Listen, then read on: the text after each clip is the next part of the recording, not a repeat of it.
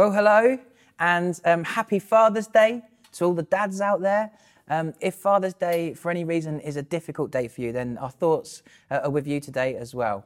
Um, but uh, I have preached before on Father's Day, but today is a new experience for me because um, during the 9:15 service, while I'm preaching today, I'm going to be at home in bed. Um, during the 11:15, I'll be preaching while I'm eating a bacon sandwich, and during the seven o'clock service, I'll be preaching while I'm enjoying a beer. So if you're watching that one, cheers! Uh, good to see you. Today, we're going to be continuing um, a talk series based on the fruits of the Spirit. We're looking um, at, at, the book of Galatians in the Bible. So if you've got a Bible, grab that now, turn to chapter 5 and uh, verse 22, where it says, The fruit of the Spirit is love. Love is the first of a bunch of fruits alongside, alongside others like kindness and goodness um, that this, this passage describes. Um, and, and it talks about how the way that love really is the one that encompasses all of these other fruits. If you skip back a few verses, it says, You, my brothers and sisters, were called to be free. But do not use your freedom to indulge in the flesh. Rather, serve one another humbly in love. For the entire law is fulfilled in keeping this one command love your neighbor as yourself. To love others is a fundamental part of being a Jesus follower. Jesus' friend John said, By this, everyone will know, will know that you are my disciples if you love one another.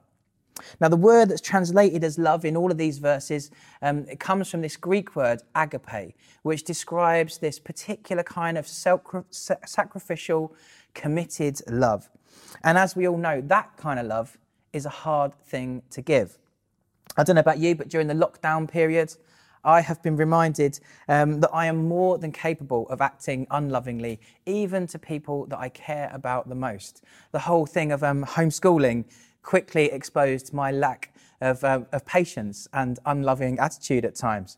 And Abby has said to me on more than one occasion um, during the lockdown, I love you, but I'm finding it difficult to like you today. Love is hard enough when we're focusing on our nearest and dearest, um, let alone people who mistreat us or people who we don't find so lovable. But what's amazing about Jesus' love is that it is unconditional. In Romans chapter 5, it says that um, God demonstrates his own love for us in this that while we were sinners, Christ died for us, and he calls us to do the same. This is how we know what love is, it says in 1 John. Jesus Christ laid down his life for us, and we ought to lay down our lives for our brothers and sisters. I heard an example of this recently. The Open Doors charity reported how a church in the eastern province of Sri Lanka had been um, facing ongoing opposition from their Hindu neighbours in the surrounding area, and their pastor and his family had even been beaten stoned, and had garbage pelted at them um, last year.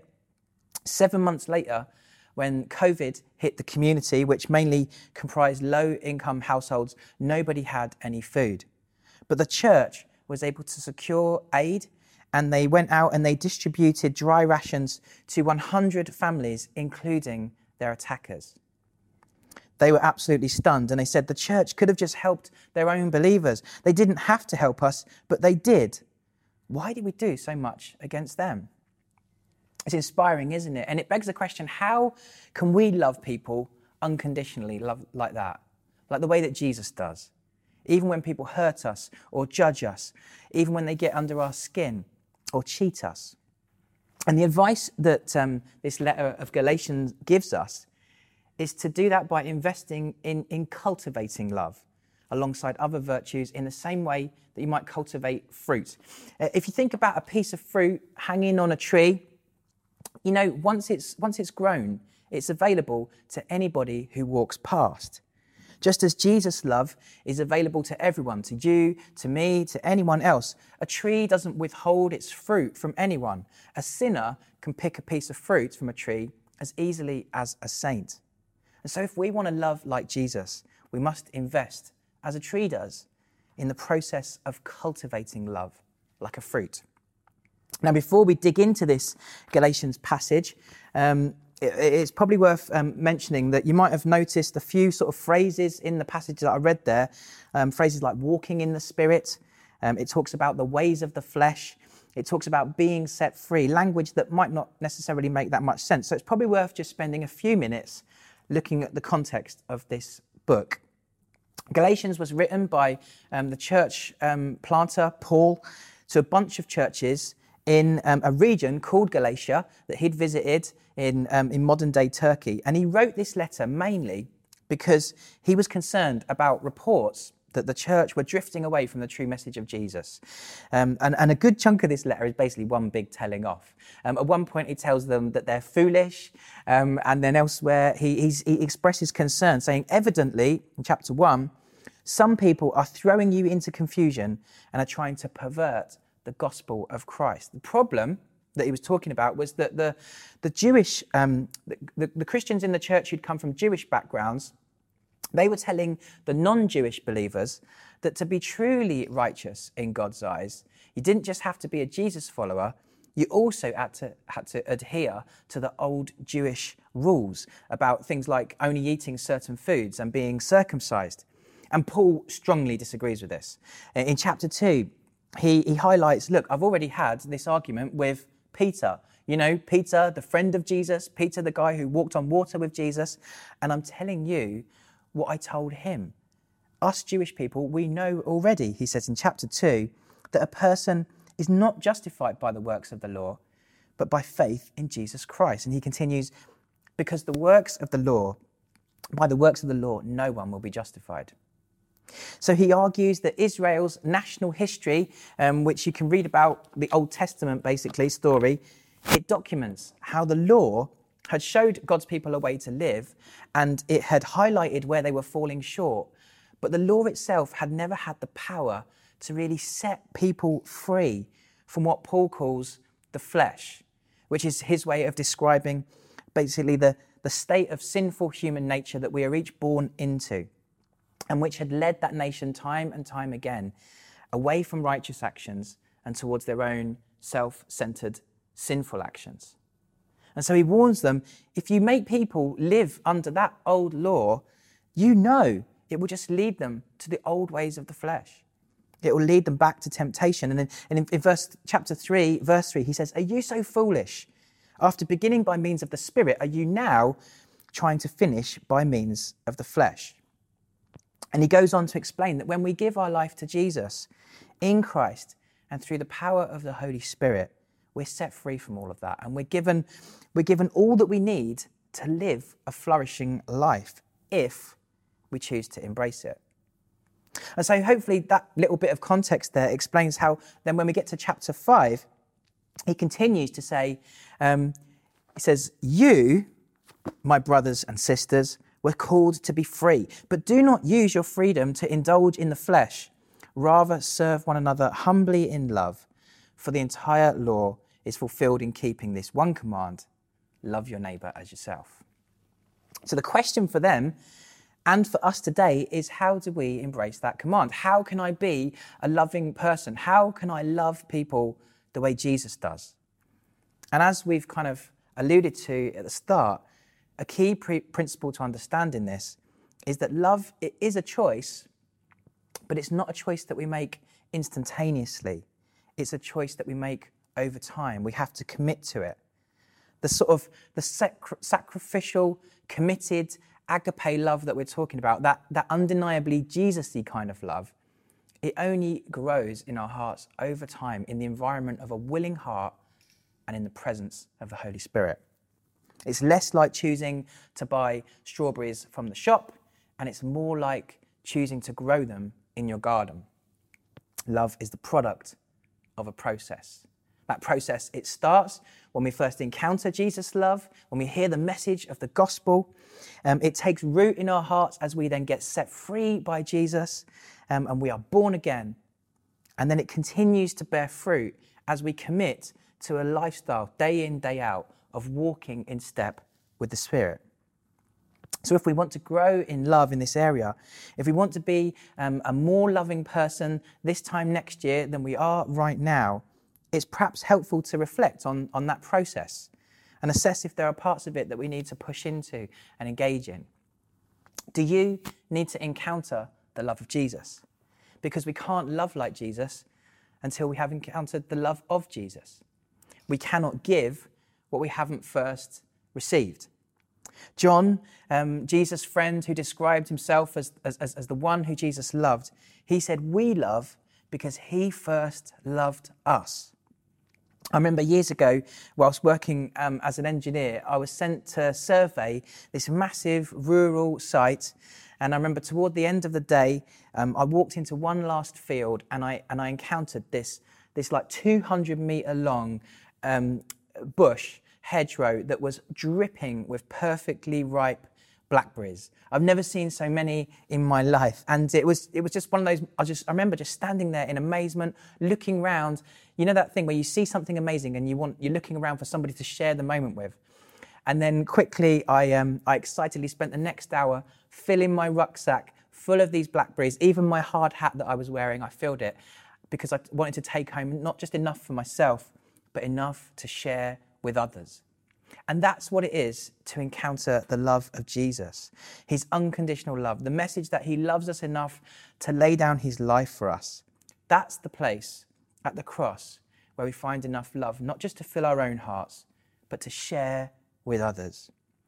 And so, if it's been a while since you felt the love of Jesus and encountered that, I just want to encourage you to make it a priority to do that today you know, find some time after this, sit down. For example, read um, John's Gospel and chapters 13, 14, and 15, and just allow yourself to encounter and experience his love. And if you've never done this, if you've never encountered the love of Jesus, um, in a moment we're going to give some space for you to do that, perhaps for the first time.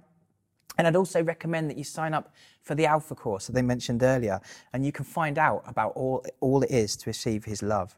I'd encourage you to take a step towards encountering the love of Jesus today. I recently heard about um, one person who's done this recently, James, one of the residents at the Carpenter's Arms, um, this amazing Christian drug and alcohol rehabilitation centre. And uh, hopefully they're watching today. Hi there, guys. Um, and James wrote, and he said, Prior um, uh, to coming to the Carpenter's Arms, my outlook on life had become cynical and stagnant mired in a world full of discontent, drunkenness, and depression. James, he, he, drifted away from an understanding of God and a faith that he'd had in earlier life. And despite God sending various people to try and help him and support him and help him um, through his um, addiction, he was struggling. But he writes, on the 29th of April, 2020, after being at the Carpenters for about 12 weeks, I finally dropped my stubborn defensiveness. There was a divine intervention as such, he says.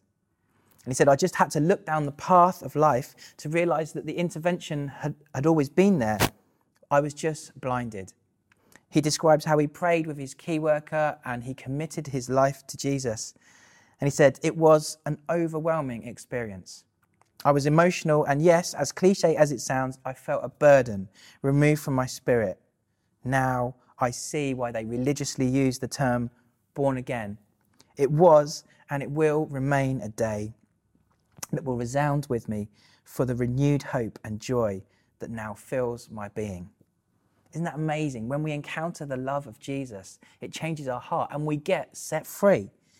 And that's the next part of this process. Do you need to be set free by Jesus' love? When we see that Jesus loves us enough to die for us, and when we believe that he rose again something incredible happens within us. Our flesh, our old, fallen, sinful nature that Paul talks about, it dies. It's crucified with Christ. And then we are born again and set free. In chapter 5, verse 22, it says, Those who belong to Christ Jesus have crucified the flesh with its passions and desires. This was what happened to Paul, the guy who wrote this. Before he encountered Jesus, he was hunting and persecuting Christians. He hated and abused them. He even approved of killing them. But after that, he was set free when he encountered Jesus. To love like Jesus, we must be set free by him. But, to, but the journey of them being a loving person doesn't end in that moment of freedom. We must also learn to walk free. Do you need to push into walking free? In verse 13, he says, You, my brothers and sisters, were called to be free. But do not use your freedom to indulge the flesh, rather, serve one another humbly in love.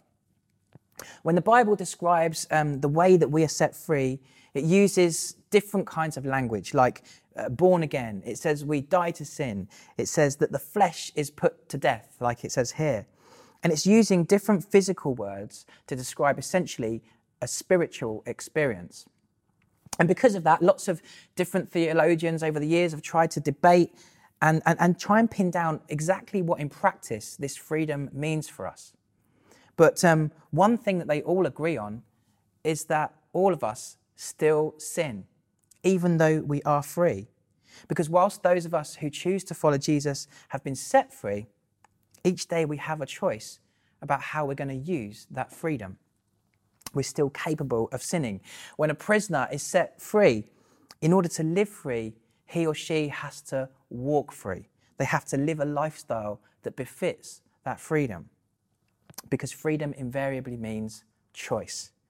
If you think back to the moments um, where you were afforded new freedoms in your life, maybe when you got your first car or your first pay packet or the first time you went into town with your friends as a teenager, you chose how to use that freedom.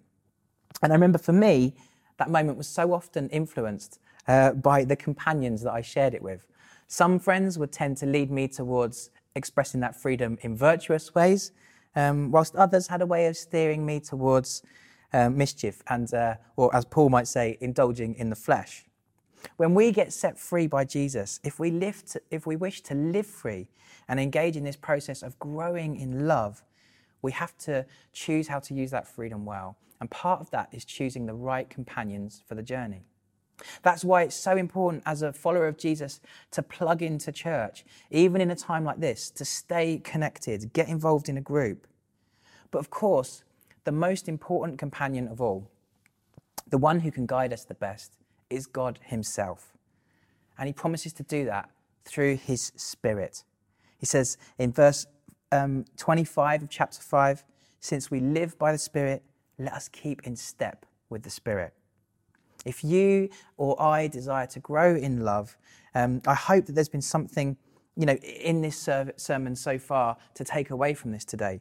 Whether it's seeking a fresh encounter of God's love or, or, or, asking Him to set you free in some area of your life. But I'm guessing that for many of us, the main application of this today will be a fresh challenge to do just that, to keep in step with the Spirit. And in the coming weeks, as we work through this passage, we'll be exploring lots of ways to grow in that. But before we go, I just want to focus on one suggestion about how to do this, and it's about how we start our day. I don't know what the first thing you do um, when you wake up is. It might be make tea, um, do 20 press ups, um, switch the telly on, or expect many of us, we reach for one of these. And as soon as we tap on that screen, um, we're inundated with notifications inviting us into the noise of the day. But I want to suggest what if instead we chose to pause in that moment, in that waking moment, for a few seconds, just long enough to hear the whisper of the Holy Spirit offering us His companionship for the day. Take a moment in that waking moment to pause, to encounter His love, to thank Him for setting us free and then ask Him to be our companion for the day ahead. So that is my simple challenge to everyone. If you don't do this already, I want to encourage you to try this. Make that the first thing you do in each waking moment for the next week. Um, and uh, I, I, hope it blesses you. Um, I would love to hear how it goes.